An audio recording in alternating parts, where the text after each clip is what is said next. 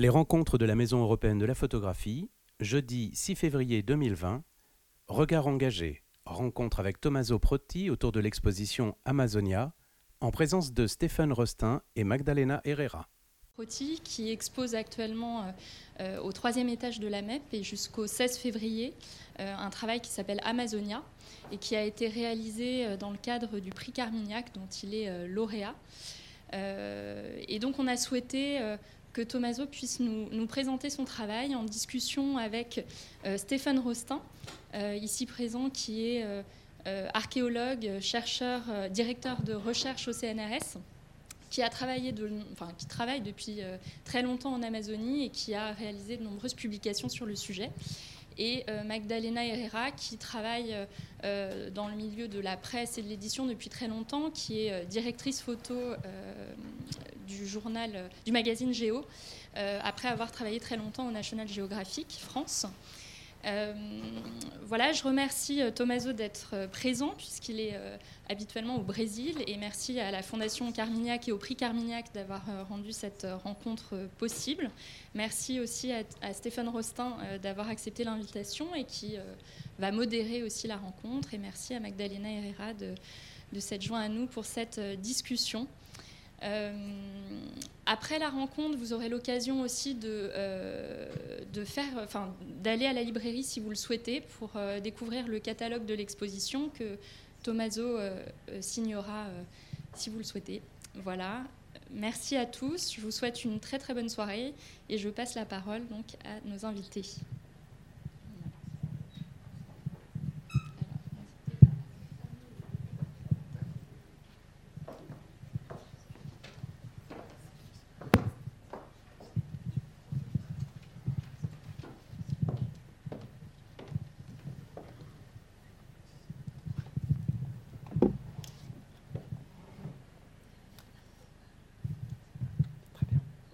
Bonsoir. Euh, je vais peut-être ouvrir le, débat. Euh, on, va essayer de discuter autour des, images et euh, des impressions qu'a rapporté Tommaso de, ses longs séjours en, en, Amazonie. Et il nous présente une Amazonie très originale et, je dirais, insoupçonnée, et d'autant plus intéressante qu'elle n'est pas connue ni des spécialistes tant que ça, ni du grand public.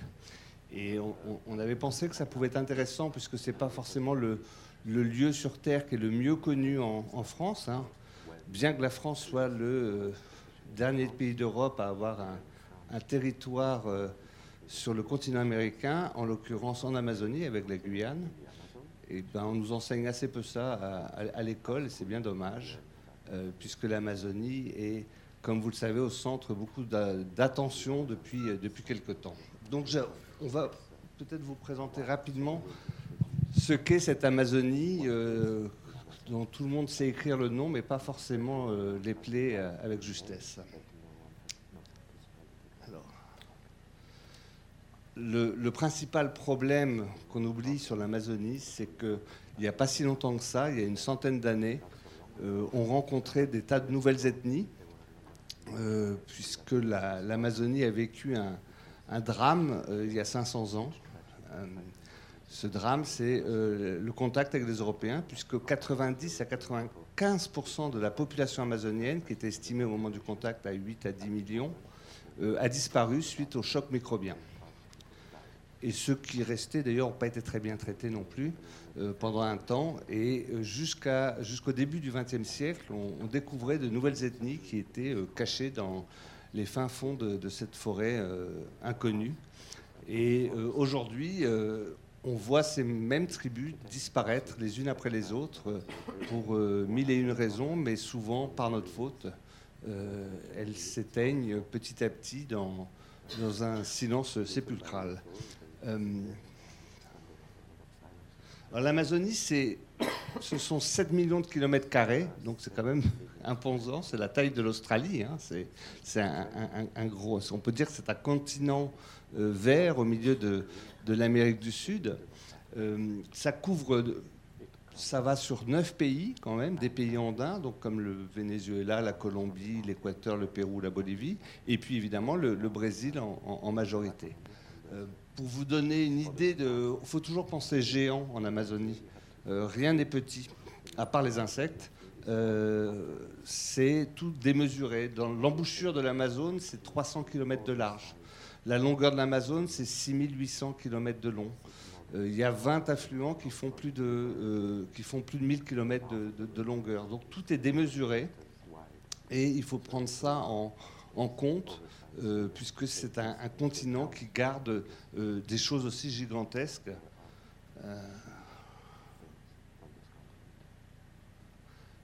et ce n'est pas forcément qu'une forêt.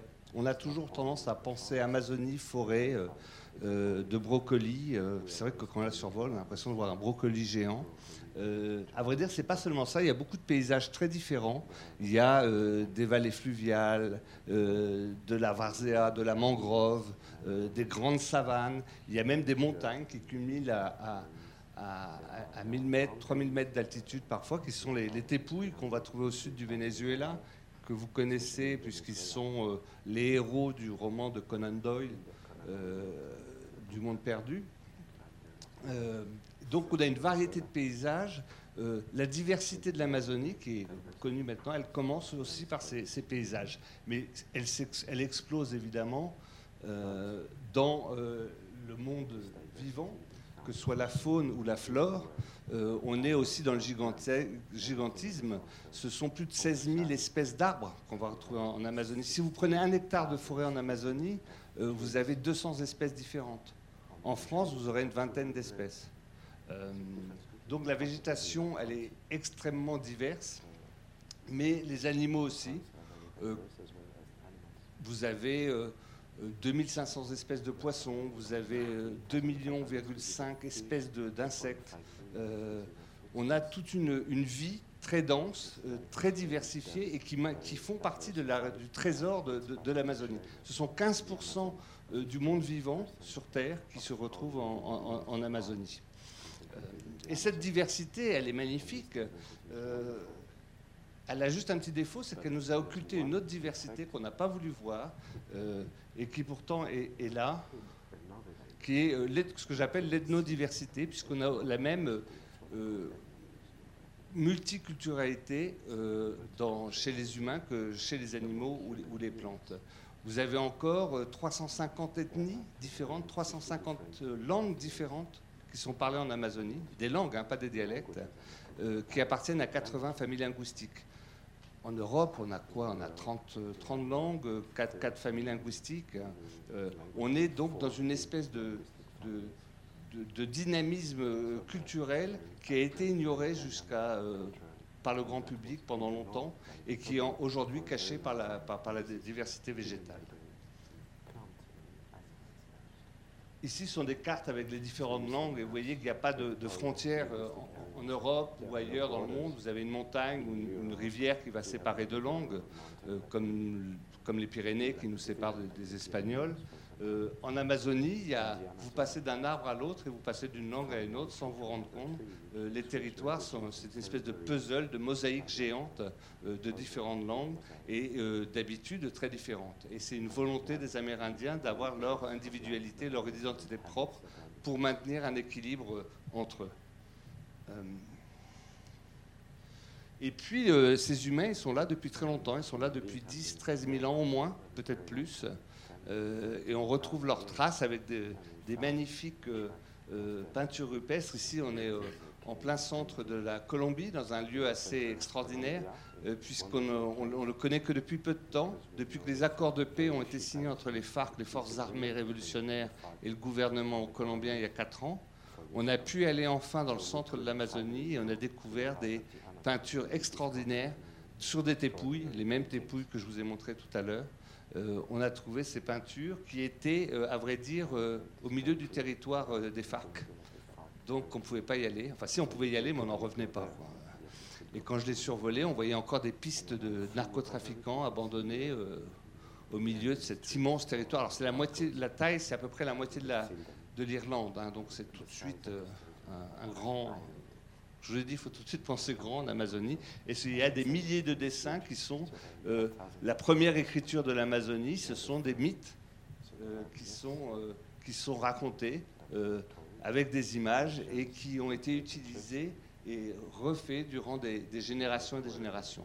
Donc, euh, euh, et ces populations, à un moment, se sont euh, sédentarisées. En Amazonie, il y a beaucoup de sédentaires et c'est sûr qu'on ne va pas retrouver des temples et des, des, pyramides comme chez les Incas ou les Mayas, mais on va retrouver des constructions en terre assez stupéfiantes, des champs surélevés, ça c'est en Guyane. Euh, le long de la côte de la Guyane, mais aussi des, monticules, des, des, aires complètement urbanisées qu'on découvre. C'est l'effet collatéral de la déforestation. On découvre ces euh, monticules, ces fossés carrés qu'on retrouve dans l'Amazonie occidentale. On les découvre et on ne soupçonnait pas qu'ils avaient été des terrassiers aussi intenses. C'est vraiment des travaux très spectaculaires. Euh, vu du ciel, ça, on a l'impression qu'ils ont transformé toute la superficie de, de l'Amazonie pour en faire euh, quelque chose d'autre. Et puis des menhirs, ce qu'on appelle le Stonehenge brésilien, qui se trouve dans l'embouchure de l'Amazone avec des, des dalles qui ont été transportées de 100 km de là. Donc il y a des réalisations qui nous paraissent à nous anecdotiques, mais euh, nous Européens, occidentaux, euh, mais qui en vrai dire représentent des évolutions de, société très fortes. et puis l'Amazonie n'est pas un mouroir comme on l'a longtemps cru. Euh, l'Amazonie a créé beaucoup de choses. La plus ancienne céramique des Amériques a été inventée en, Amazonie il y a 7000 ans. C'est-à-dire 1500 ans avant les autres foyers euh, connus euh, en Amérique. ils ont domestiqué énormément de plantes. 40% des plantes consommées actuellement dans les Amériques ont été domestiquées en Amazonie. On, a partout dans le monde des foyers de domestication des plantes. C'est une ou deux plantes qui ont été domestiquées généralement. En Amazonie, on en est à 86 plantes euh, a pu dont on a pu déterminer qu'elles avaient été domestiquées sur place. Donc on, est, débiteur de l'Amazonie pour beaucoup de choses. Des plantes que vous mangez tous les, jours euh, ont été euh, domestiquées en Amazonie. Donc ça a été vraiment un, berceau de créativité assez étonnant je ne peux pas vous, détailler. Et pourtant, on continue à voir euh, leurs habitants comme des sauvages.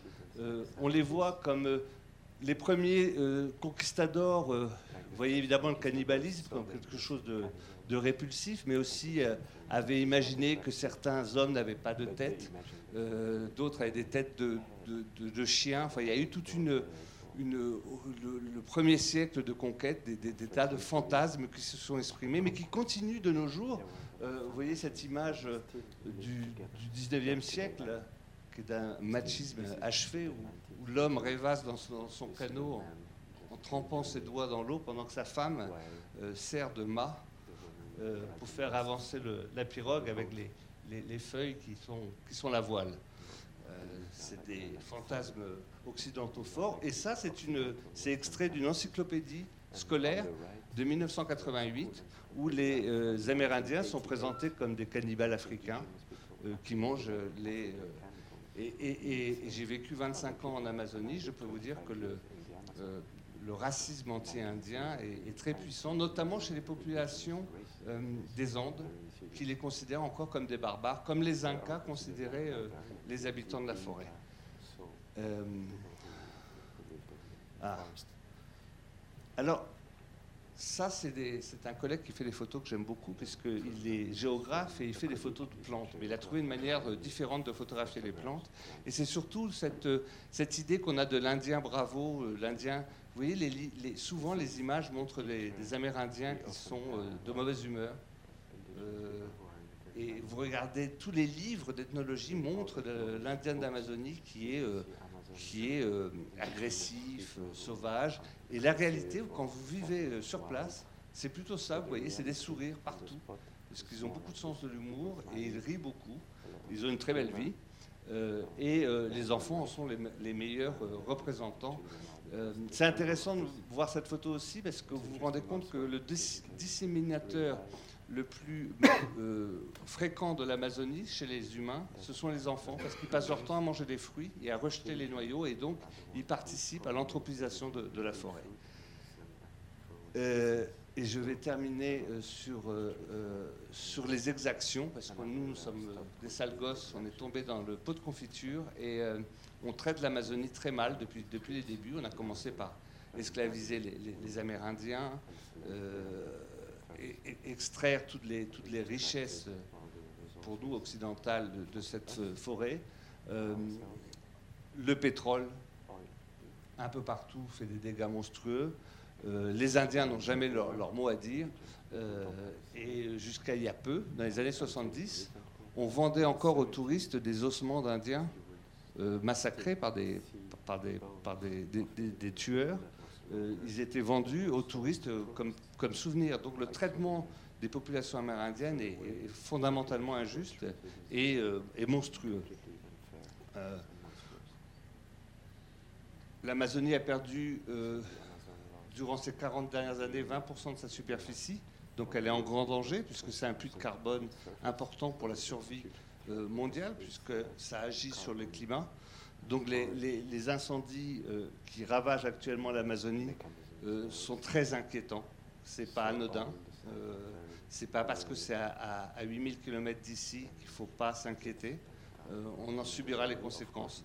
cette fonction de régulateur de climatique est en train de disparaître et on, s'approche euh, très sûrement d'un point de, non-retour et on ne peut pas rester insensible à ça. Rien qu'en 2018, euh, vous avez 976 200 euh, hectares de forêts qui ont disparu au, Brésil.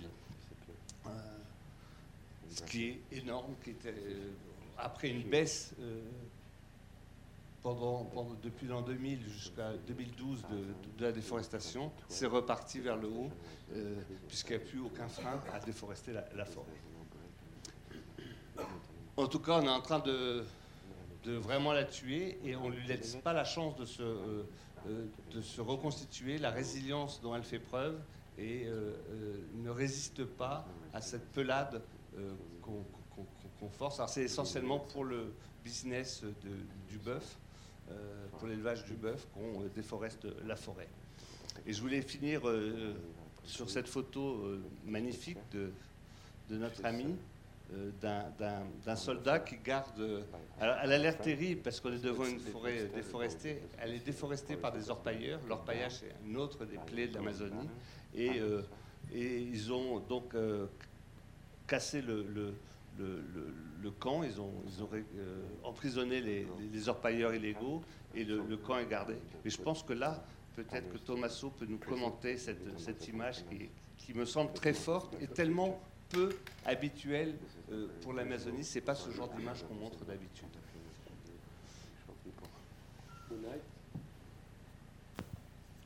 Hello Good night. Thanks for coming. And Stephen, thank you very much for this beautiful introduction.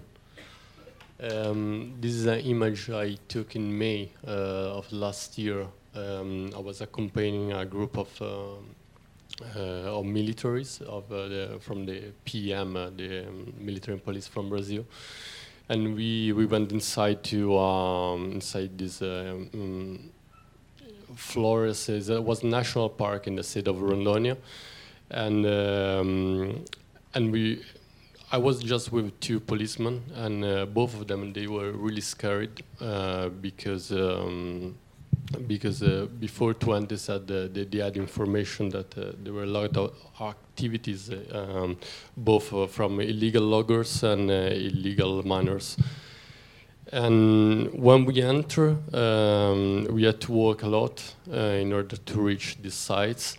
And uh, suddenly, like the forest uh, opened up, and um, and we saw like the this the, this plain uh, divided in two parts, dividing the forest in two parts, and. Um, and, and the police said, "This is, uh, is what, what's happening here. This, this destruction." And um, this is just one of uh, the the many places I visited in the last year, actually in the last five years, uh, since I started working in the Amazon. Um, but what I um, I discovered through all this experience that uh, this um, this destruction is not just taking place uh, in the forests, in the indigenous reserves, uh, in the national parks, but uh, is, is, a, a florist that starts also from the cities.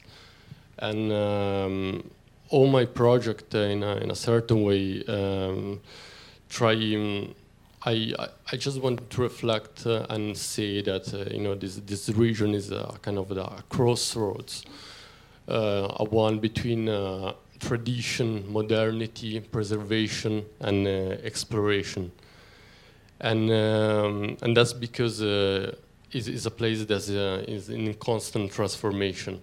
The Amazon is. Um, is, uh, is expanding, not just uh, the destruction, but also the. Um, I wanted to, to talk about the, the, humans living there.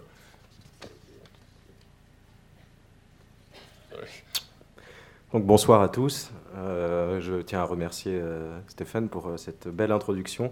Donc cette photo, je l'ai prise en mai de l'année dernière. J'étais avec un groupe de militaires, c'était la police militaire euh, du Brésil. Nous nous sommes rendus dans un parc national dans l'état de Rondonia. Et les deux policiers euh, étaient euh, effrayés, ils, avaient, ils étaient agités parce qu'ils avaient eu vent d'activités illégales, donc extractives et d'exploitation du bois. C'était difficile, nous avons dû marcher beaucoup et soudain la forêt s'est ouverte devant nous et on avait cet espace vide qui divisait la, forêt en deux et on pouvait voir l'ampleur de, la destruction. Et ça, c'est qu'un des nombreux endroits que j'ai visités pendant les cinq ans que j'ai passé à travailler dans l'Amazonie. Et de manière générale, ce que j'ai découvert, c'est que cette destruction ne concerne pas seulement euh, les parcs nationaux, les réserves, la forêt, mais euh, également les villes. Et mon projet dans son ensemble, c'est de montrer euh, à quel point cette région, c'est un carrefour entre tradition, modernité, préservation et exploration. L'Amazonie, c'est un endroit qui est en transformation constante et la destruction progresse, mais je voulais me centrer avant tout sur les êtres humains.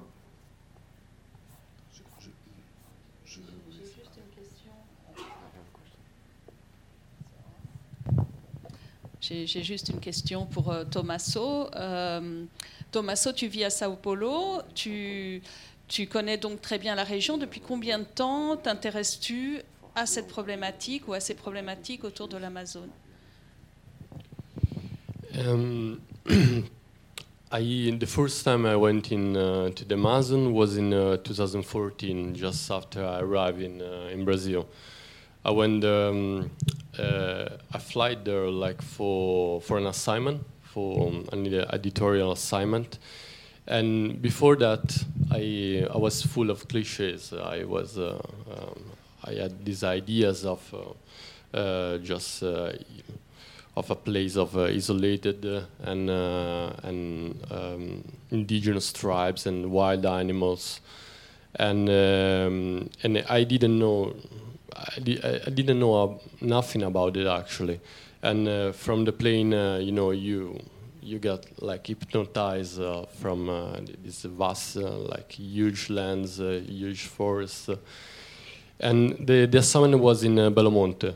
Belomonte is. Um, um, is the place actually Altamira is the town nearby where has been built one of the biggest dam in Brazil right now. And, um, and my idea, uh, my my goal, um, the uh, the goal of the summit was to talk about the environmental impacts of this dam.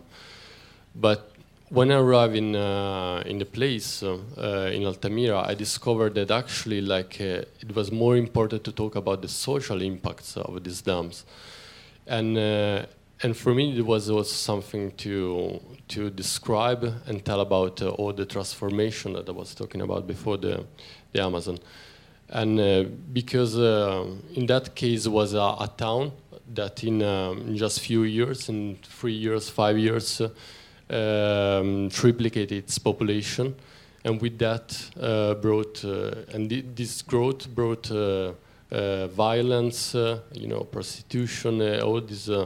Uh, kind of factors uh, that uh, that the progress at development um, take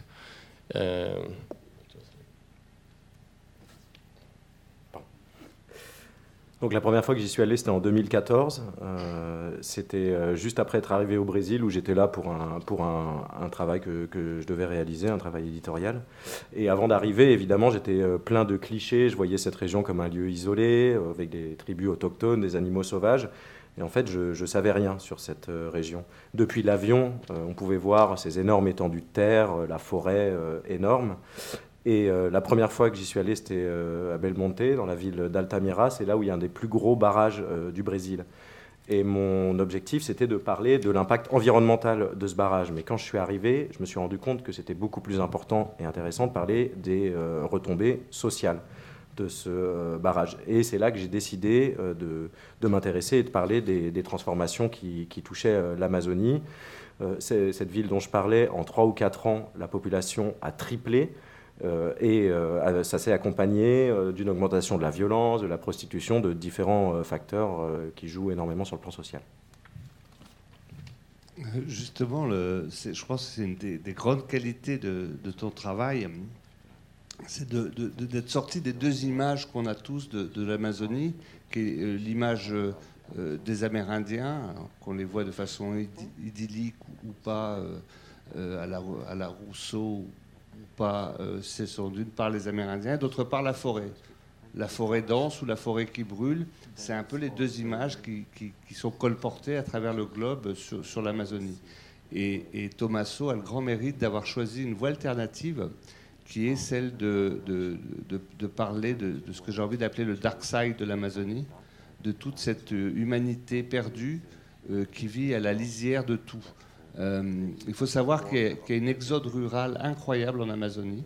Euh, les, forêts se vident d'humains euh, et, les, villes grossissent.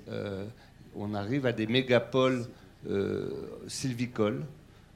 Manaus est devenu, avait déjà 2 millions d'habitants et maintenant a, encore, pris 400 000 habitants en plus en, en 10 ans, c'est-à-dire 20% de sa population. Et ces gens-là, ce sont ceux, qu'a rencontré Tommaso, qui, vivent dans une, déchéance terrible. Et euh, je suis très admiratif qu'il ait, fait ce, pas dans, la boue, j'ai envie de dire. Et je voulais lui demander euh, euh, pourquoi il a choisi ça et, comment il a pu pénétrer si loin, parce qu'il y a des photos qui sont assez, incroyables d'imaginer un photographe dans certaines scènes sans se faire euh, lapider ou, ou, assassiner par les assassins que tu photographies. Donc je suis très impressionné que tu aies pu euh, te promener de, la prostitution au gang, aux trafiquants. Enfin, c'est une épopée tout à fait étonnante. This is uh, a consequence when you work at length on a issue in a place. Uh, at the beginning, I was just uh, uh, covering and following like single stories, issues, and at some point, I started to put all this material together. Or the experience I did, I put it together because I felt that there was something bigger at stake. And um, the result was that um, I started questioning myself: what's what's the problem here? Um, are all this uh, all this destruction is connected with all these problems. And I realized that uh, at the end, um, all the destruction taking place in the region, uh, it's also like the fruit, the results of different factors uh, that goes from uh, violence, greed, bad governments, uh, um, self-interests, uh, that are, you know, and so I started to realize that uh, all the environmental crises were, were also overlapping with the uh, social and humanitarian crisis there. And I, I felt the need like to convoy all these topics into one single project. And, um, and, and of course, when you start also to think uh, larger, and in this way, you want to explore more, investigate more what's what's uh, and also you try to figure out what has been told yet. And uh, and for me again uh, became really relevant and important to, focus on uh, um, on the urban part of the of the Amazon.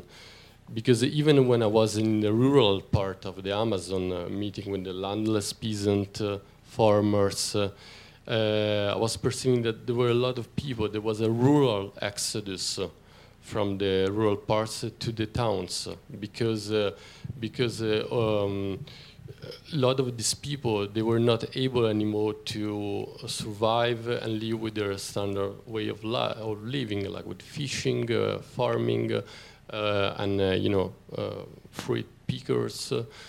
and, and they needed like to go to bigger centers because progress and development entering their life is in, as, as is entering in their lives, but in a really uh, aggressive way. And this is not, uh, uh, and this is exactly what is taking the Amazon to a tipping point.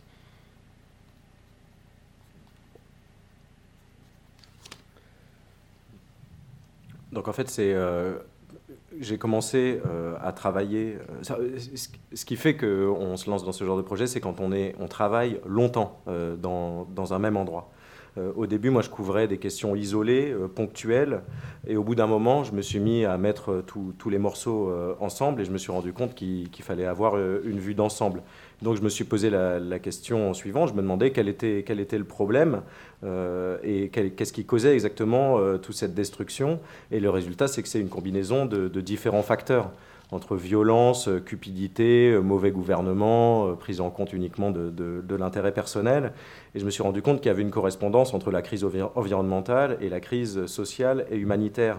Et donc j'ai senti le besoin d'articuler euh, ces deux questions dans un seul même projet, donc d'avoir euh, une vue d'ensemble. Et ça appelait évidemment à davantage d'investigation. Et ce que j'ai voulu en fait, c'est élucider ce qui n'avait pas encore été euh, vraiment raconté. Et j'ai décidé de me concentrer sur la question urbaine, parce qu'y compris dans les zones rurales où je me suis rendu, ben, j'ai pu voir des paysans sans terre ou des paysans euh, qui étaient euh, dans un exode rural parce qu'il euh, il était plus possible de, survivre en ayant le même mode de vie, en pêchant, en pratiquant l'agriculture ou, la cueillette. Et, ces personnes donc, sont obligées de se rendre dans des grands centres urbains donc, pour commencer une nouvelle vie qui est souvent très très agressive. Et c'est là que se crée justement ce point de bascule. Euh, Thomaso, tu, disais tout à l'heure que, euh, parallèlement à cette, cette euh, bataille pour des ressources minières ou autres et, construction de barrages, il y a aussi tout un aspect politique et même religieux, c'est-à-dire une espèce de, prise en main des évangéliques, par exemple, sur cette région. Um, yes, it's a really important point, uh, this one. Um, when I started investigating the region, uh, I, I realized that everywhere um, I was going, I, I could easily uh, find uh, two things uh, Coca Cola and, uh, and, and a church, evangelical church. many times I, I took like small boats, um, you know, navigating for uh, for entire day, two days, uh, and then I, I, was running like in small places, uh, and the only thing they added like was a was a church, and that's something that um, has increased uh, recently. And um, here there are two things. One uh, that for me is really important that uh, the most contradictory, controversial part of the Amazon that is a, is, a, is extremely rich uh, region in terms of natural resources, but at the same time, the population is extremely poor. And this has uh, facilitated uh, um, the, the penetration of, uh, of this evangelical church. Uh, the fact is that they, in a certain part, they provide assistance and help to all this community, but at the same time, you know, they, in a certain way, they share some certain values that also you know the people at power now they are talking about. Um, and um, and you have uh, for instance uh, you know priests uh, that uh, uh, uh, that tell you know to the um, to the people like it's you know there is a plenty of forest for everybody. The forest is no is no reaching a tipping point so like you are entitled, you should like uh, you know take uh, everything the the nature offers to you. And these, of course, like on my own, are bad messages. But mm, the big problem here that uh, they are also uh, is the, the, there is the economy around uh, this um, this movement uh, and uh, the religion because it's not just about uh, spreading the, the words of God, but it's also like that they they they, they become authority itself for for the communities. Uh, for me, the main problem and uh, the big issue in the Amazon is the, the lack of justice. There's a huge impunity and uh, this huge impunity made uh, like uh, you know proliferate all the illegal activities.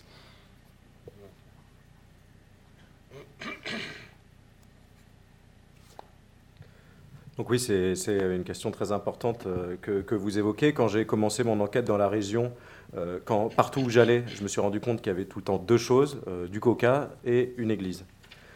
Et parfois, je passais des journées entières à voyager en pirogue, un jour ou deux, et j'arrivais dans des tout petits endroits, et la seule chose qu'il y avait souvent, c'était une église.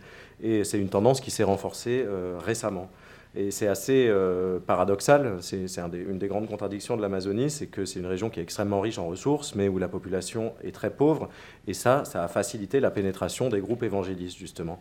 Donc bien sûr, ils euh, prêtent assistance aux communautés, ils les aident, mais ils en profitent également pour leur inculquer certaines valeurs qui ont euh, une influence. Il y avait par exemple euh, un prêtre qui disait que la forêt était très étendue, qu'il y en avait pour tout le monde, et que non, on n'était pas en train d'atteindre un point de non-retour, et qu'il fallait simplement saisir ce que la nature nous offrait. Et il faut savoir aussi que ces groupes, euh, dans ces groupes, il y a également une composante euh, économique, euh, pécuniaire. Ce n'est pas seulement des mouvements religieux qui prêchent la parole de Dieu, ça devient des, véritables autorités dans les, dans les communautés. Pour moi, le principal problème de cette région, c'est c'est un manque de justice, en fait. C'est qu'il y a une impunité quasiment totale qui accompagne la prolifération d'activités illégales. Just one more thing. Just a few weeks ago, um, less than a few weeks ago, the Brazilian government uh, put head of the Indians uh, foundations, uh, it's called FUNAI, that basically is the agency protecting the rights of the Indians in, um, in Brazil, put this uh, Lopez Diaz, that is, uh, is a missionary, is an evangelical priest that for more than 20 years, like, you know, devoted himself, you know, to build churches around.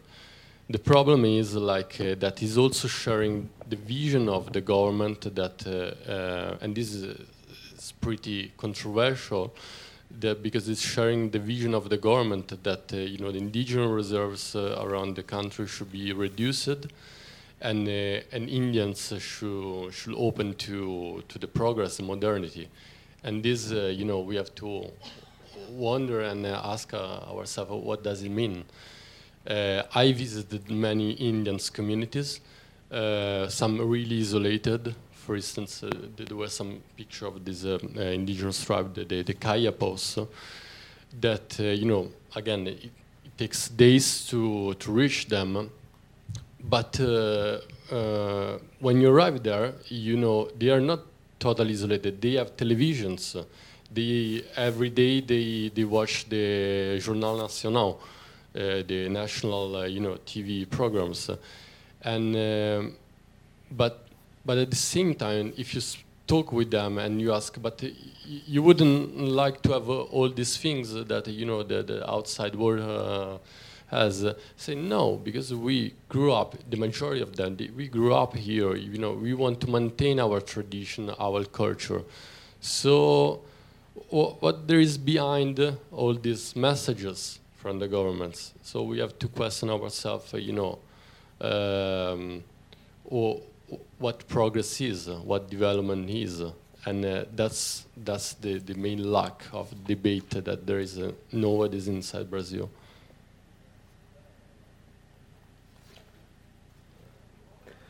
Um, Oui, il y a une chose que je voulais préciser, c'est qu'il y a quelques semaines, le gouvernement brésilien a nommé euh, un nouveau directeur à, une fondation qui est une agence de protection des, des, populations autochtones. C'est quelqu'un qui s'appelle Lopez Diaz, qui est un prêtre euh, évangéliste qui, pendant des décennies, a construit des églises un petit peu partout euh, au Brésil. Et le problème, c'est qu'il partage totalement la vision du gouvernement, selon laquelle il faudrait réduire les réserves autochtones et qu'il faudrait que les autochtones s'ouvrent au progrès, à la modernité. Et il faut peut-être se poser la question de ce que ça veut dire euh, exactement, parce que dans les communautés autochtones dans lesquelles je me suis rendu, qui étaient très isolées, par exemple celle des Kayapos, et je vous montrerai des, photos tout à l'heure, c'est des, des, communautés euh, où il faut plusieurs jours de voyage pour les, pour les atteindre eh bien, ces gens-là ne, vivent pas totalement isolés du monde. Ils ont la télévision, tous les jours, ils regardent le, journal télévisé. Euh, mais dans le même temps, si on leur demande, mais vous voulez pas tout euh, ce qu'il y a dans le monde extérieur, ils répondent non, ils veulent protéger leur tradition et le mode de vie qu'ils ont connu depuis qu'ils depuis étaient petits. et donc, face, face au discours du, gouvernement et à ce qu'il fait, il faut vraiment se poser la question de savoir ce que c'est vraiment que ce progrès. je voulais rebondir euh, d'abord sur ce que tu avais dit euh, à propos euh, du Coca-Cola et, des églises, avec une anecdote d'archéologue. pendant très longtemps, c'est un problème qui s'est résolu récemment. Pendant, près de 30 ans, quand je travaillais en Amazonie, alors j'ai réussi à éviter les églises. Hein. en revanche, quand j'allais dans, un, dans une épicerie pour boire quelque chose de frais, j'avais le choix entre de la bière et du Coca-Cola. L'eau était jamais fraîche, quand ils en avaient, elles étaient derrière et elles servaient à rien. Alors je bois ni de, la bière ni du Coca, donc j'étais très, très désespéré de boire euh, de l'eau chaude. Euh, c'est pas très rafraîchissant. Euh, et récemment, ils ont, ils ont mis du, du Cacolac aussi dans les, dans les frigos. Alors je bois du Cacolac pendant que toute mon équipe boit de la bière. Euh, évidemment, il se moque de moi, parce que le chef qui boit, du, chocolat, euh, euh, du lait chocolaté, évidemment, ça les fait rire. mais je, pensais surtout aux églises. C'est vrai que les trois calamités de l'Amazonie, c'est ce qu'on appelle les, trois B, les triple B. ça a été d'abord les balles, les balles de plomb, puisque la, conquête de l'Amazonie s'est quand même fait d'une façon assez violente, souvent. Et ça continue avec euh, les. On envoie des tueurs euh, massacrer les Indiens. Euh, et, et, l'écrit dans, dans, son livre. 10%, il y a seulement 10% des meurtres qui, passent en justice en, Amazonie. Donc il y a une impunité totale. Je vous ai montré tout à l'heure une photo de, des souvenirs de crânes et d'ossements d'Indiens qui étaient vendus aux touristes, c'est une réalité. On a conquis l'Amazonie aussi par les, par les balles. Euh, donc c'est le premier B. Le deuxième B, c'est la Bible. et euh, l'évangélisation euh, à outrance de toutes sortes de, religions catholiques et paracatholique euh, a commencé dès la conquête. Avant même les, militaires, les soldats, il y a eu des, prêtres. Les, premiers explorateurs étaient souvent des prêtres et ils faisaient la, chasse aux âmes. Euh, puisque la première question qu'on a posée sur les Indiens, c'est euh, ont-ils une âme? Sont-ils. Vous connaissez tous la, polémique de Valladolid. savoir s'ils étaient des humains et s'ils avaient une âme, et donc si on pouvait les esclaviser ou pas. Il y a le troisième B, ce sont, les bœufs. C'est l'élevage intensif de, vaches. Et là, j'ai ma question pour euh, Thomaso. Euh, autant on voit bien dans son, dans son travail euh, les armes et la religion, autant l'élevage, le bétail est très discret. Et du, du coup, ça m'a rappelé qu'en effet, quand on se promène en Amazonie brésilienne notamment, on voit assez peu de, troupeaux de, bœufs. Euh, alors je ne sais pas où ils sont cachés, mais c'est vrai qu'il n'y a qu'une dans le livre, il n'y a qu'une seule photo de, vaches. Et où sont, où sont ces, énormes troupeaux? Parce que c'est la viande qu'on mange tous les jours, c'est le cuir euh, qui, nous chausse. Ça vient de, ces troupeaux énormes de, vaches. Où sont-ils um, Yes, in, uh, in my work there are um, just a couple of uh, images from a cow. Um, one is um, is a vertical one with a cow that's been slaughtered, mm-hmm. but actually it's a, a cow that was slaughtered not inside a slaughterhouse, but uh, by Indians in order to to celebrate a ritual. But the interesting things that uh, they didn't, uh, you know, hunt or uh, take like, you know the cows from uh, they, they bought it from the landowners that actually this landowner was also responsible uh, like for um, invading their territory. So again, like the, the complexity of the region, and um, and another image is just a cow that was standing like in front of me. Uh, in in fact, like be, behind uh, me, like the, there was like an entire like cattle, but I I choose just like to to portray one cow as a, most kind of a symbol because. Um, the the fact is that you know cattle ranching, uh, the consume of beef that has increased exponentially in the the last year also because for a huge demand from China, is uh, has been. Um, the cause of uh, the, the, major de deforestation that are um, it's, uh, experts says that more than 80% of the, the forest has been cut down to make space for cattle ranching. Um, I, um, I, I choose just like you know to don't um, repeat too much the images uh, and uh, and um, and try to put together uh, together like the um, um, let's say a big variety of topics uh, because for me it was more important to try to get the complexity of the place uh, rather than like to focus just on uh, on on on few factors. Because in this way you you know maybe you can uh, get like the chaos uh, and uh, you know and and and again it's just a work of, I mean I, I I'm just an observer and uh, I'm not here to tell you objectively like uh, what's going on like uh, each of you should then do your own research and inform I just put the trigger I hope so.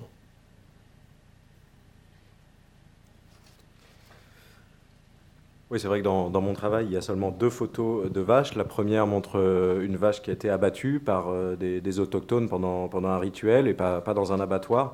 Et euh, le paradoxe, c'était que cette vache avait été achetée auprès d'un propriétaire terrien qui était justement responsable de l'occupation de territoires qui appartenaient à, ces autochtones, ce qui illustre assez bien la, complexité de la situation là-bas. L'autre photo représente une vache qui est toute seule, qui se tient debout devant moi, et derrière moi, il y avait un troupeau. Mais c'est moi qui ai choisi de photographier qu'une seule vache et d'en faire une forme de, de symbole.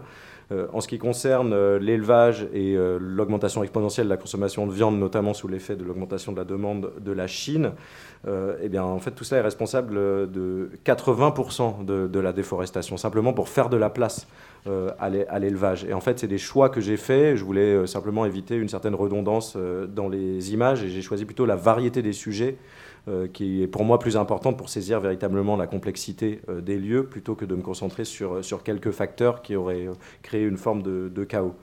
et moi, je suis là en fait comme un simple observateur. Je suis absolument pas là pour dire objectivement ce qui se passe. C'est à vous et à tout le monde de se faire une idée et, si possible, d'agir.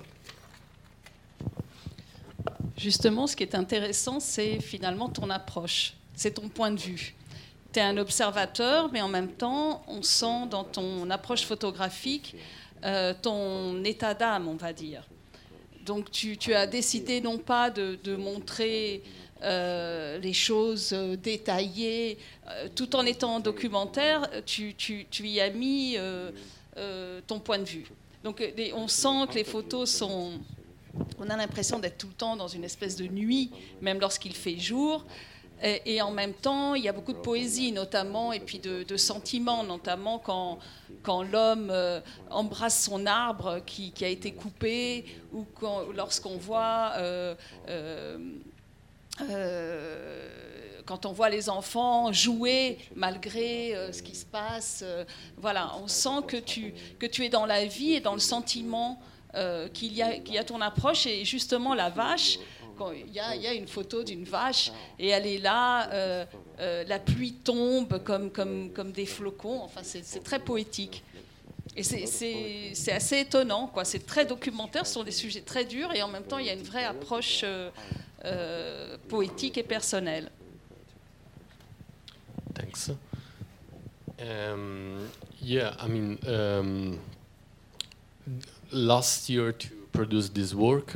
Uh, I had the chance and the privilege, uh, you know, to to produce it for the Carmignac Foundation, and uh, it's um, especially when you embark on this kind of uh, um, approach, uh, you, and you have you know enough resources uh, you know to to work at length uh, and uh, have time uh, Uh, and uh, and and choose uh, exactly what you want.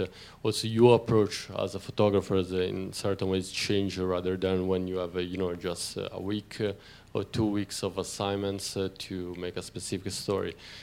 Uh, I it is also a long-term project, so kind of uh, you know I I had all the time and the and the freedom also to you know to decide uh, the way I, I I want to to talk about uh, all the issues, and then comes just you know personal interests uh, and uh, and again the the possibility to be free as a photographer and and shoot the way you want.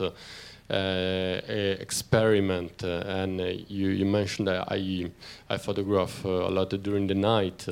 Um, yeah, of course, I, have always been intrigued by the night, uh, but also because it was really, really hot during the day, and uh, you know, so it was also uh, a way to to avoid like these climate situations.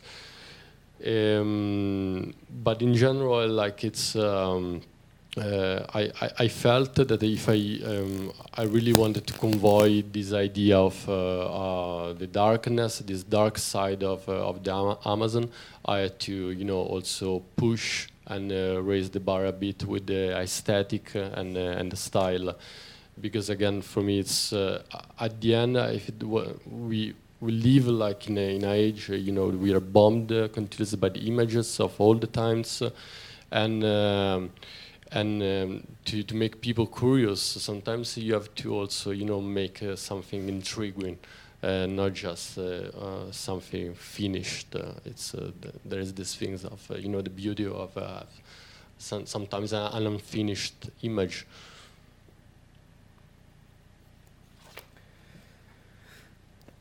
Oui, donc au cours de, de l'année écoulée, pour euh, tous ces travaux. J'ai eu la chance de, travailler avec la, Fondation euh, Carmignac. Et quand, on se lance dans, ce type de, travail, de projet, euh, c'est vraiment intéressant d'avoir assez de ressources et de pouvoir travailler dans le temps long, ce qui permet de, faire des choix.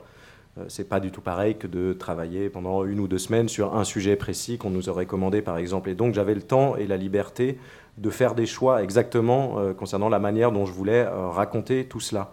Il y avait aussi, moi, mon, mon intérêt personnel. Euh, je voulais être libre euh, sur le plan euh, photographique.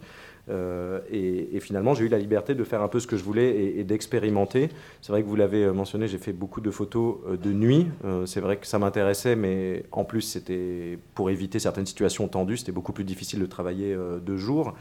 Et je voulais transmettre, comme on l'a dit avant, cette idée du, côté obscur de, l'Amazonie avec un souci permanent sur le plan esthétique et du style. Parce qu'aujourd'hui, dans notre époque, on est bombardé constamment euh, d'images. Et quelque part, pour aiguiser la, curiosité des gens, il faut leur présenter peut-être quelque chose qui, les intrigue, qui n'est pas forcément fini, une photo qui n'est pas forcément finie. Alors c'est vrai que de ce côté-là, c'est vraiment une réussite.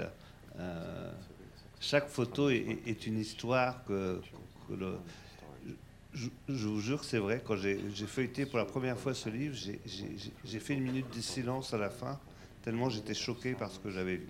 C'est vraiment très impactant et je, vous recommande ce livre parce qu'il est, euh, rare. Et, on y voit essentiellement des victimes. Il n'y a que des victimes dans, ce livre.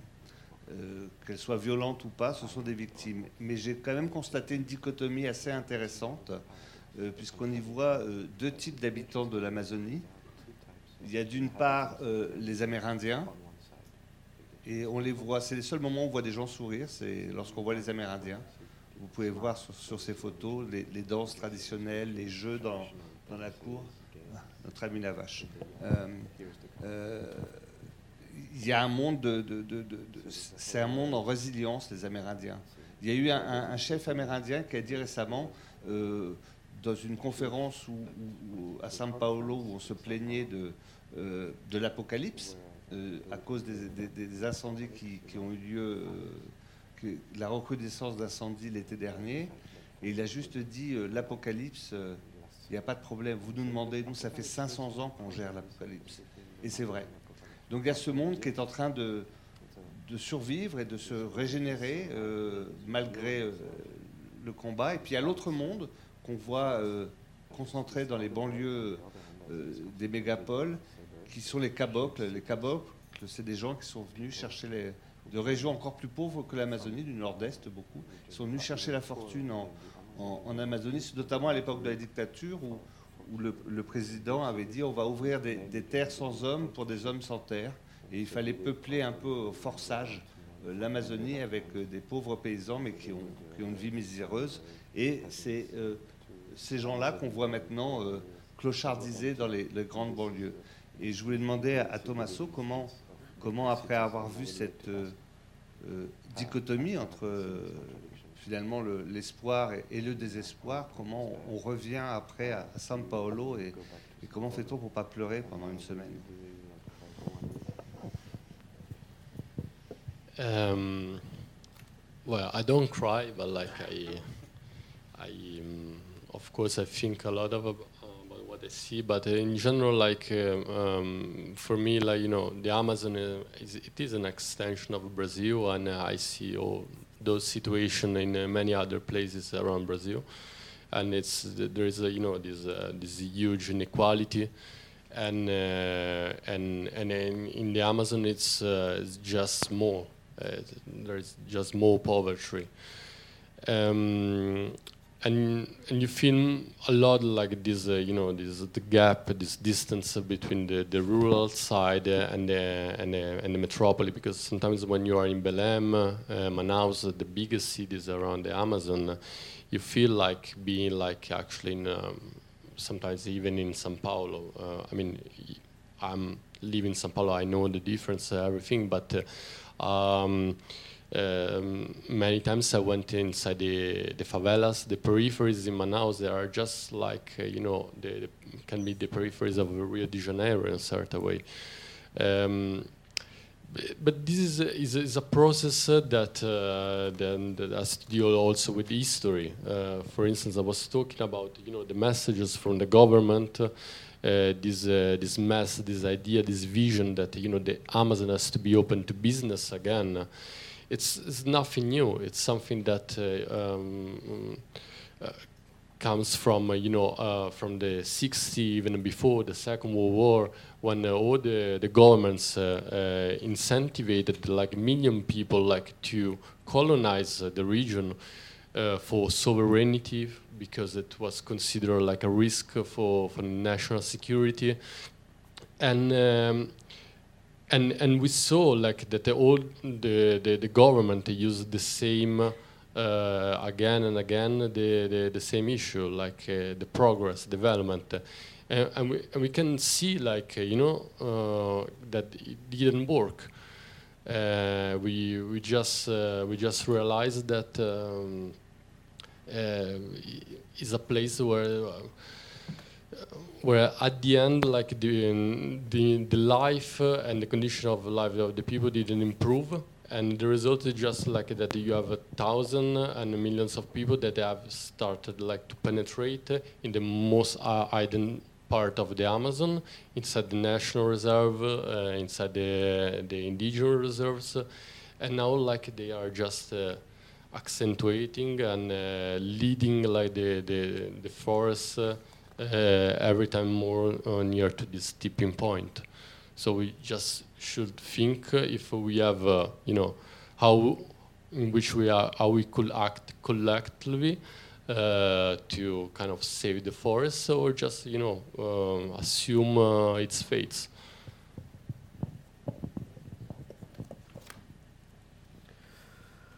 Euh, donc moi, c'est vrai que je, ne pleure pas, mais par contre, ça me fait beaucoup, beaucoup réfléchir euh, tout, tout, ce que je vois. Euh, et finalement, l'Amazone, c'est rien qu'une qu'une déclinaison de ce qui se passe au Brésil en général. On, on, voit des situations très très similaires dans d'autres régions du pays. Il y a des inégalités extrêmement criantes. pour la pauvreté, c'est pareil. Et euh, cette distance qu'il y a entre le rural et l'urbain, on peut le voir à Belém ou Manaus, qui sont les principales villes euh, de, l'Amazonie, mais ou voir à Sao Paulo, là où j'habite, mais parfois dans les favelas que je visite, on pourrait les comparer aux, favelas de, Rio, par exemple. et tout ça, c'est un processus qui est lié à l'histoire, en fait, parce que ces messages dont on parlait, les messages du gouvernement, comme quoi l'Amazonie devrait s'ouvrir aux affaires, au monde extérieur, à la modernité, ça n'a absolument rien de nouveau, ça date des années 60, même de, la Seconde Guerre mondiale, euh, quand le gouvernement a incité euh, les classes moyennes à aller coloniser des régions, et c'est une question de souveraineté. Ce qui était en jeu finalement, c'était la sécurité nationale. Euh, et, le gouvernement utilise exactement les mêmes arguments du progrès, du développement, mais on voit très bien que ça marche absolument pas. Les conditions de vie ne se sont pas améliorées. On a des dizaines de milliers, voire des millions de personnes aujourd'hui qui pénètrent toujours plus loin en Amazonie et qui atteignent des zones très très reculées, des euh, réserves naturelles, des réserves autochtones, et qui repoussent sans, cesse la forêt et qui font qu'on se rapproche de, ce point de non-retour. Et la question qu'il faudrait peut-être se poser, c'est de savoir comment on peut agir collectivement pour, euh, sauver la forêt. Justement, j'ai une question pour Tommaso et Steven. Est-ce qu'il y a de l'espoir? Est-ce qu'il y a des, groupes? Est-ce qu'il y a des des ethnies. Est-ce qu'il est que, euh, il y a possibilité de se battre euh, Par exemple, les Sarayaku en Équateur euh, se sont battus, ils ont quand même obtenu gain de cause. Est-ce que c'est -ce c'est possible au Brésil, dans l'Amazonie, en Amazonie?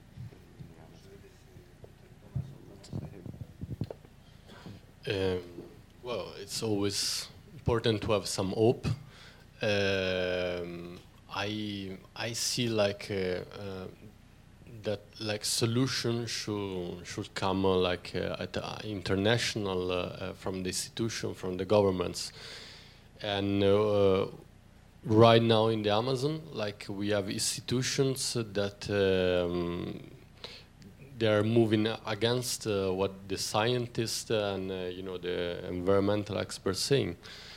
Um, it's it's just a rush. uh, to to get all the natural resources, and um, and and unfortunately again, uh, for me the main point uh, it's the the great impunity that there is all around the region.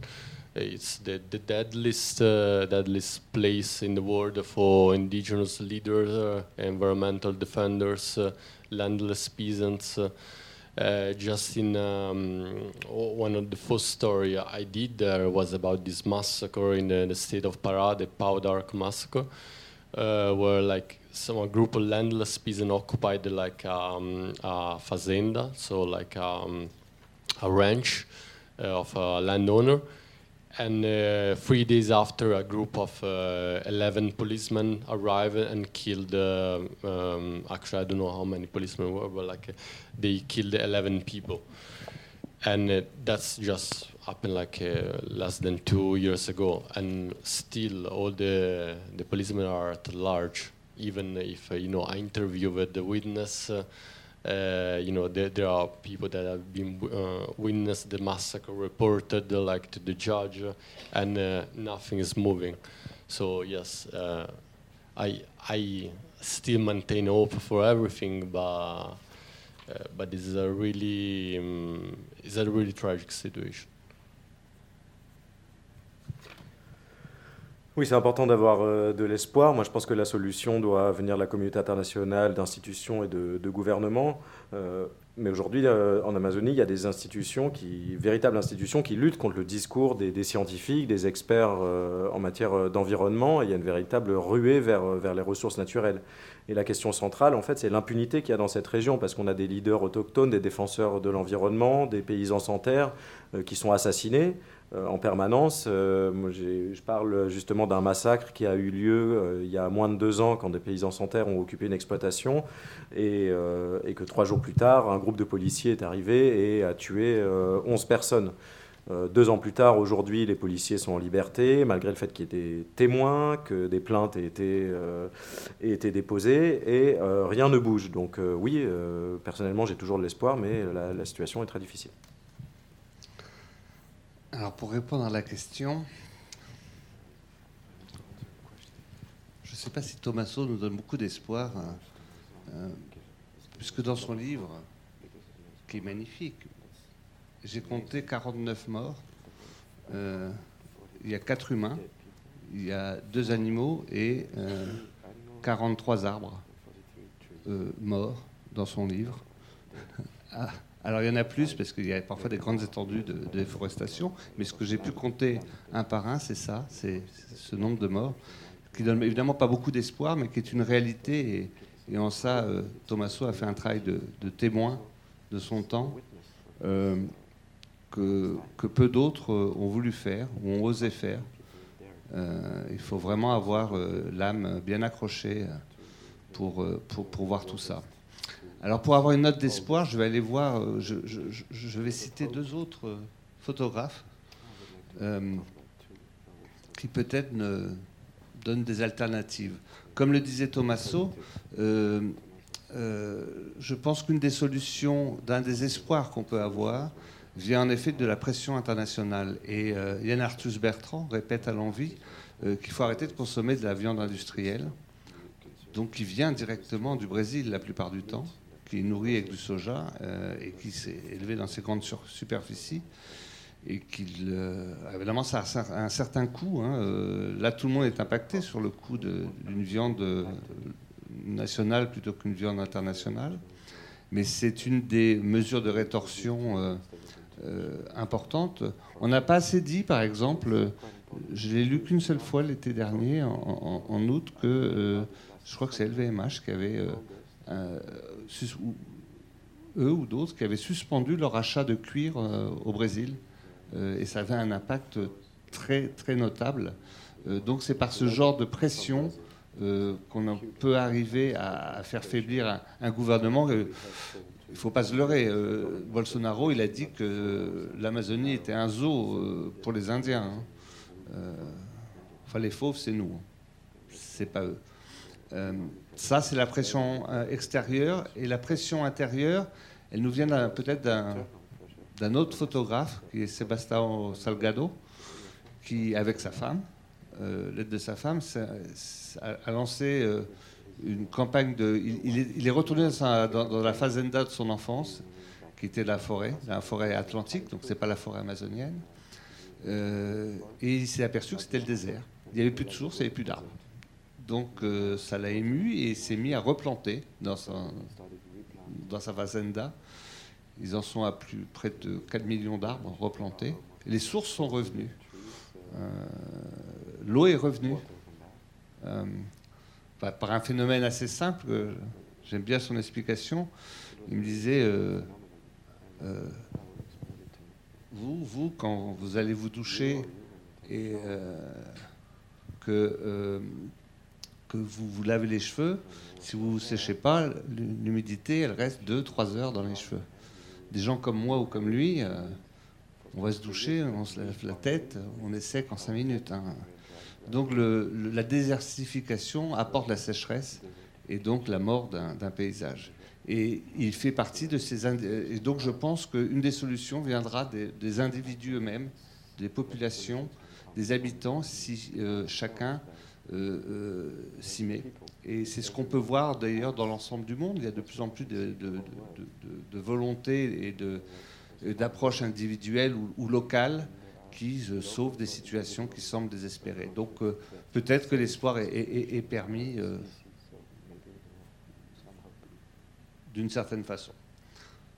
Je ne sais pas si c'est autorisé, mais peut-être qu'on peut donner aussi la voix au public s'ils ont des questions à poser. Je ne sais pas si on, a, si, on a le droit ou si ça se fait, mais ça peut.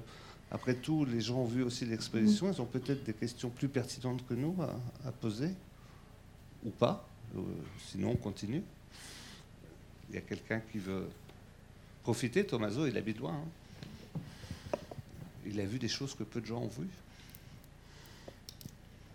Non?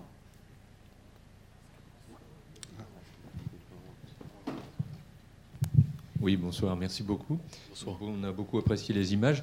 Je me posais la question de la facilité d'entrer en contact en fait avec les gens. Est-ce que vous avez pu facilement rentrer en contact avec eux? Parce que c'est quand même des, milliers, des milieux qui doivent être quand même assez fermés.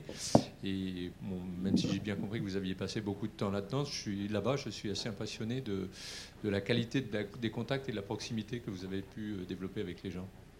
Si vous pouvez nous expliquer un petit peu comment vous les abordez, comment vous les approchez. Merci. Et bonsoir. Well, um, there is no just a single secret uh, that you can uh, every time apply.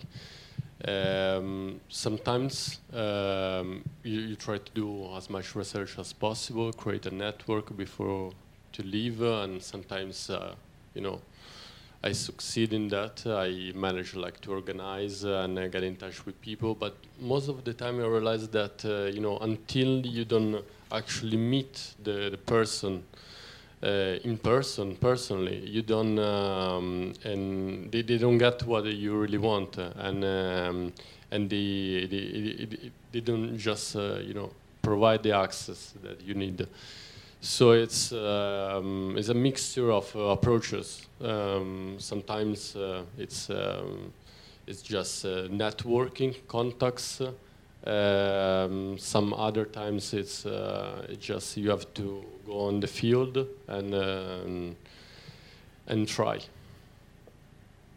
and be open. Donc il n'y a, pas de, a pas de recette euh, magique. Parfois, quand, je sais que, je vais partir, ben je, prépare euh, vraiment mes, mes, recherches. Donc je fais beaucoup de recherches. Euh, j'essaie d'établir un réseau donc avant mon départ.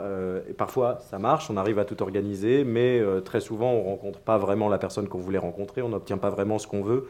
Donc c'est un mélange entre différentes approches. vraiment, l'établissement de réseau est très très important.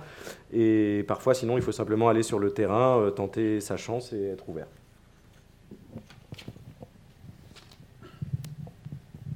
Euh, vous parliez de Salgado, donc euh, je me suis un peu renseigné avant, j'avais vu quelques photos. Et donc, euh, comme vous disiez, on voit souvent l'Amazonie avec plein de couleurs différentes, une grande variété. Et ici, tout est noir et blanc. Donc, je voudrais savoir si c'est un, évidemment, un parti pris du, du photographe. Et, et parce qu'en fait, je vois une similitude dans les deux approches des deux photographes, surtout dans la façon de photographier les visages ou les paysages qui sont très euh, humains en fait, qui deviennent tout de suite très humains et on a l'impression de rentrer en contact avec eux euh, très facilement. C'est très juste ce que vous dites. Euh, Salgado est devenu célèbre en France en, 86, à l'automne 86, j'ai bon souvenir, en publiant les photos de la Serra Pelada avec ses, visages incroyables de, de, fourmis humaines.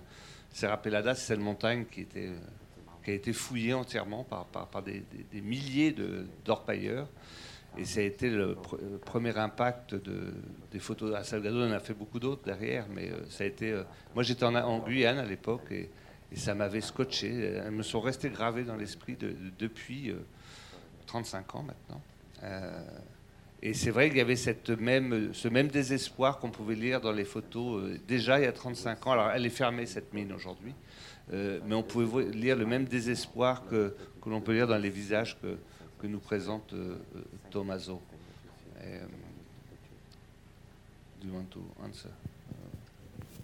Um, yeah, I mean, um, Salgado has a huge legacy. Of course, I um, the, the, picture, the images are from the Serra Pelada, uh, are iconic, and you know, in certain way, you know, have a maybe influence or inspire me in certain way but i never like really honestly like never been uh, you know um, I, I, never want like to replicate uh, or, or the, the, work he did also because uh, it's impossible. And uh, and uh, I didn't use the black and white uh, because because of his work I started using the black and white since the beginning, so like more than five years ago for this project. And uh, and then last year when uh, I started working for the to do the, the, the project for the Carmignac Foundation, I for me it was natural and uh, logic to, to continue with the black and white and um, and um, and also there was a there was a really specific reason because it's uh,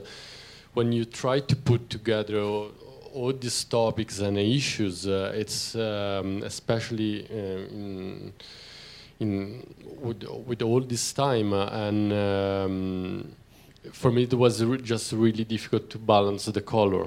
But um, I all the time I when I started the project I I started like uh, thinking in black and white. I never thought like of using a color, and also I've been sponsored by Leica that they gave me like a monochrome camera, so I didn't have uh, many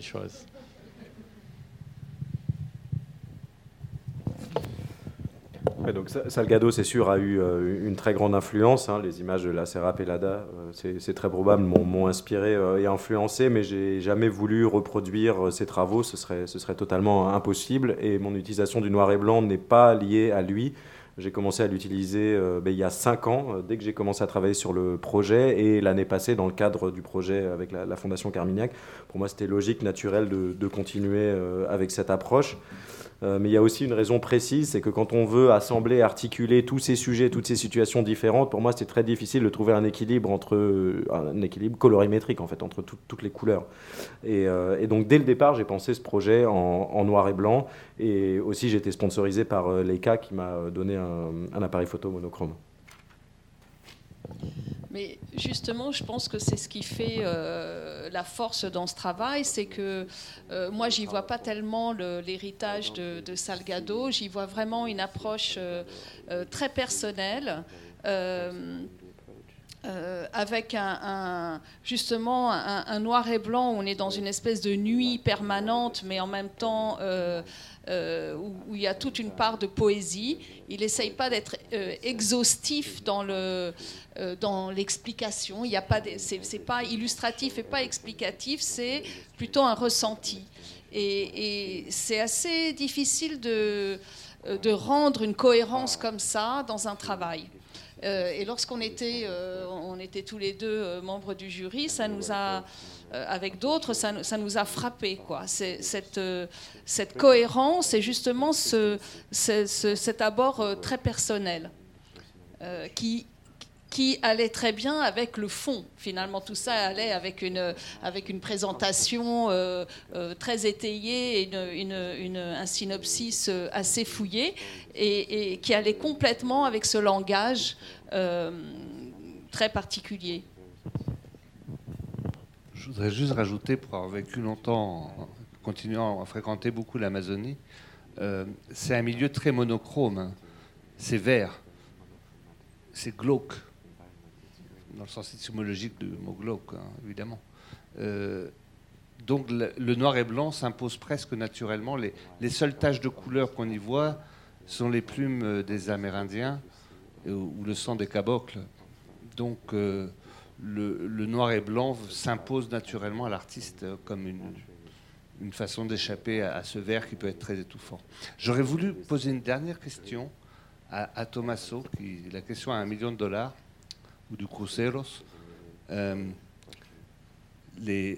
à San Paolo, les gens ont, vu tes photos, j'en suis certain. Euh, euh, et, le, pays est quand même divisé en deux. il a quand même voté pour Bolsonaro, hein, même s'il y a de moins en moins de partisans. Donc il y en a beaucoup qui pensent que l'Amazonie est une épine euh, à enlever de, ce pays, et donc il faut la détruire, et d'autres qui pensent le contraire. Et donc ces photos sont tellement euh, accusatrices, j'ai envie de dire. Euh, comment ont les, les, habitants de São Paulo ou d'autres villes où tu as montré ces photos, des villes non amazoniennes, ont réagi sur ces photos au Brésil? Um, unfortunately, like um, I haven't managed so far, you know, to spread um, to spread a lot this work in Brazil. I um, I'm, I'm trying. I'm doing some attempts with uh, some cultural institution there. Um, we at, in this moment, like uh, I am having difficulties especially because some of the members of this um, actually important institution have been removed and been replaced with some people that are really close to the um, uh, to the government institutions. Not just that saying that all the people like involved in the government are like are bad or no, but like there is um, there is this shared vision that uh, that you know sometimes you know the forest is just like a barrier for this uh, this development, and um, but you know I mean my one of my first goal is of course is to to bring the the project there and have uh, like a, a, direct feedback and. Um, from uh, from from the Brazilians. Uh, so far, I I just I'm just receiving like feedbacks from you know from an arti- artist and environment um, next to me that uh, that of course that was uh, that was really positive and uh, and sad to see these things. Um, but, but yes, the the truth is, uh, you know, here in uh, in Europe, uh, you know, there is um, in general about the Amazon, there is like a, a really sometimes um, idea. Um, we, we are really um, kind of trying to think about uh, you know the the um, environmental emergency, and uh, but also we have the you know the, the, chance to to to, to think what do, uh, will be in, uh, in 10 20 years the reality is uh, instead that there especially the people living in the amazon the majority of them they share the vision that the the, um, the forest is a barrier because uh, because they they don't they they don't have this chance to to look at land. They just want to know what's they, they will put on their table like next week, uh, next month. Uh, so and uh, so again, poverty uh, in um, you can really preserve uh, the environment without at the same time fighting inequalities and poverty. Um, people like everywhere they want solutions. And uh, and if you have like any propaganda or populism that tells you you know like uh, you know what the, what the westerns and uh, Europe is saying is propaganda they ended up believing it and uh, not giving importance uh, to what actually is you know a natural treasure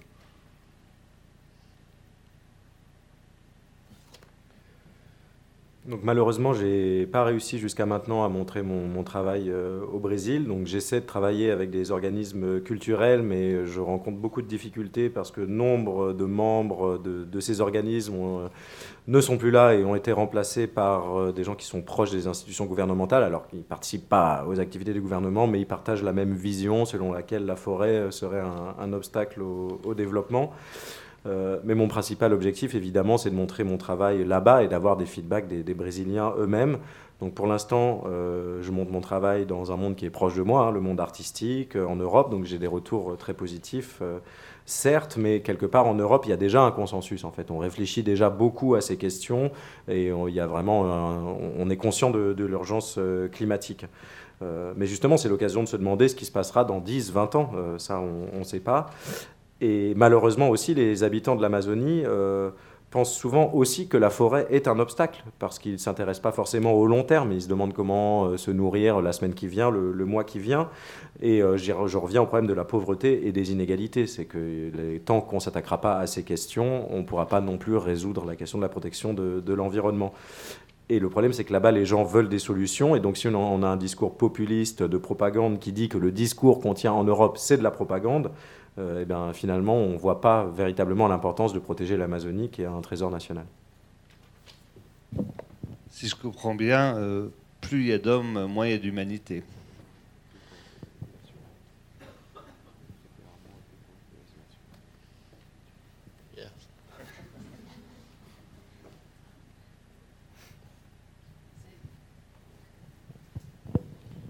En fait, pour toi, Thomaso, vraiment, la solution d'abord vient du politique.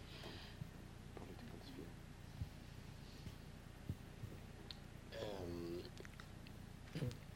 I, think yes. I think uh, like uh, you know, politicians and uh, should uh, provide uh, solutions. Uh, they should cooperate uh, and uh, should not fight. you know, it's and it's everything is under our eyes all the time, not just there. It's everywhere.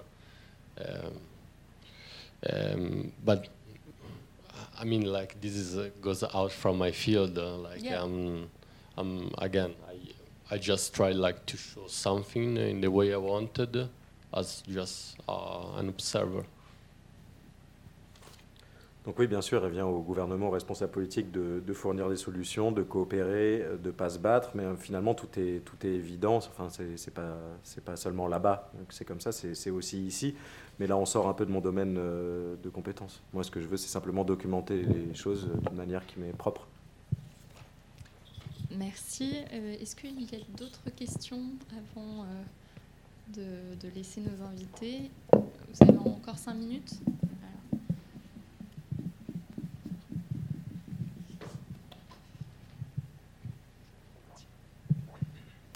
Bonsoir. Je n'ai pas assisté à la première partie du débat, donc excusez-moi si je pose une question qui a déjà été traitée et on ne la traitera pas. Euh, il y a quelques photographies de, de la jeunesse brésilienne en soirée, euh, s'amusant, etc. C'est vraiment une partie du travail qui, qui, pour moi, est très différent du reste par rapport aux victimes, à l'exploitation et toutes les problématiques économiques.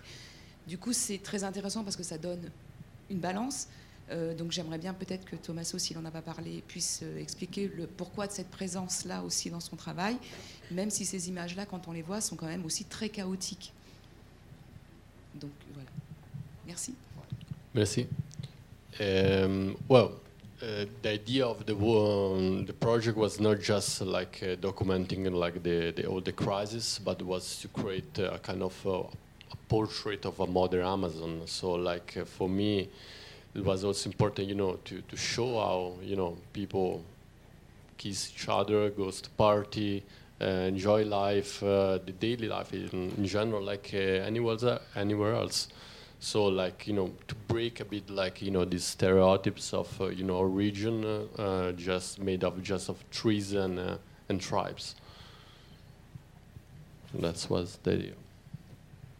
Voilà, le, projet, euh, c'était pas seulement de documenter des situations de, crise, c'était de dresser le portrait de l'Amazonie euh, actuelle, de montrer des gens qui s'embrassent, qui font la fête, euh, qui profitent de la vie et qui finalement montraient quelque part la, vie quotidienne. L'idée, c'était de, briser les clichés qu'il y a souvent autour de, cette région.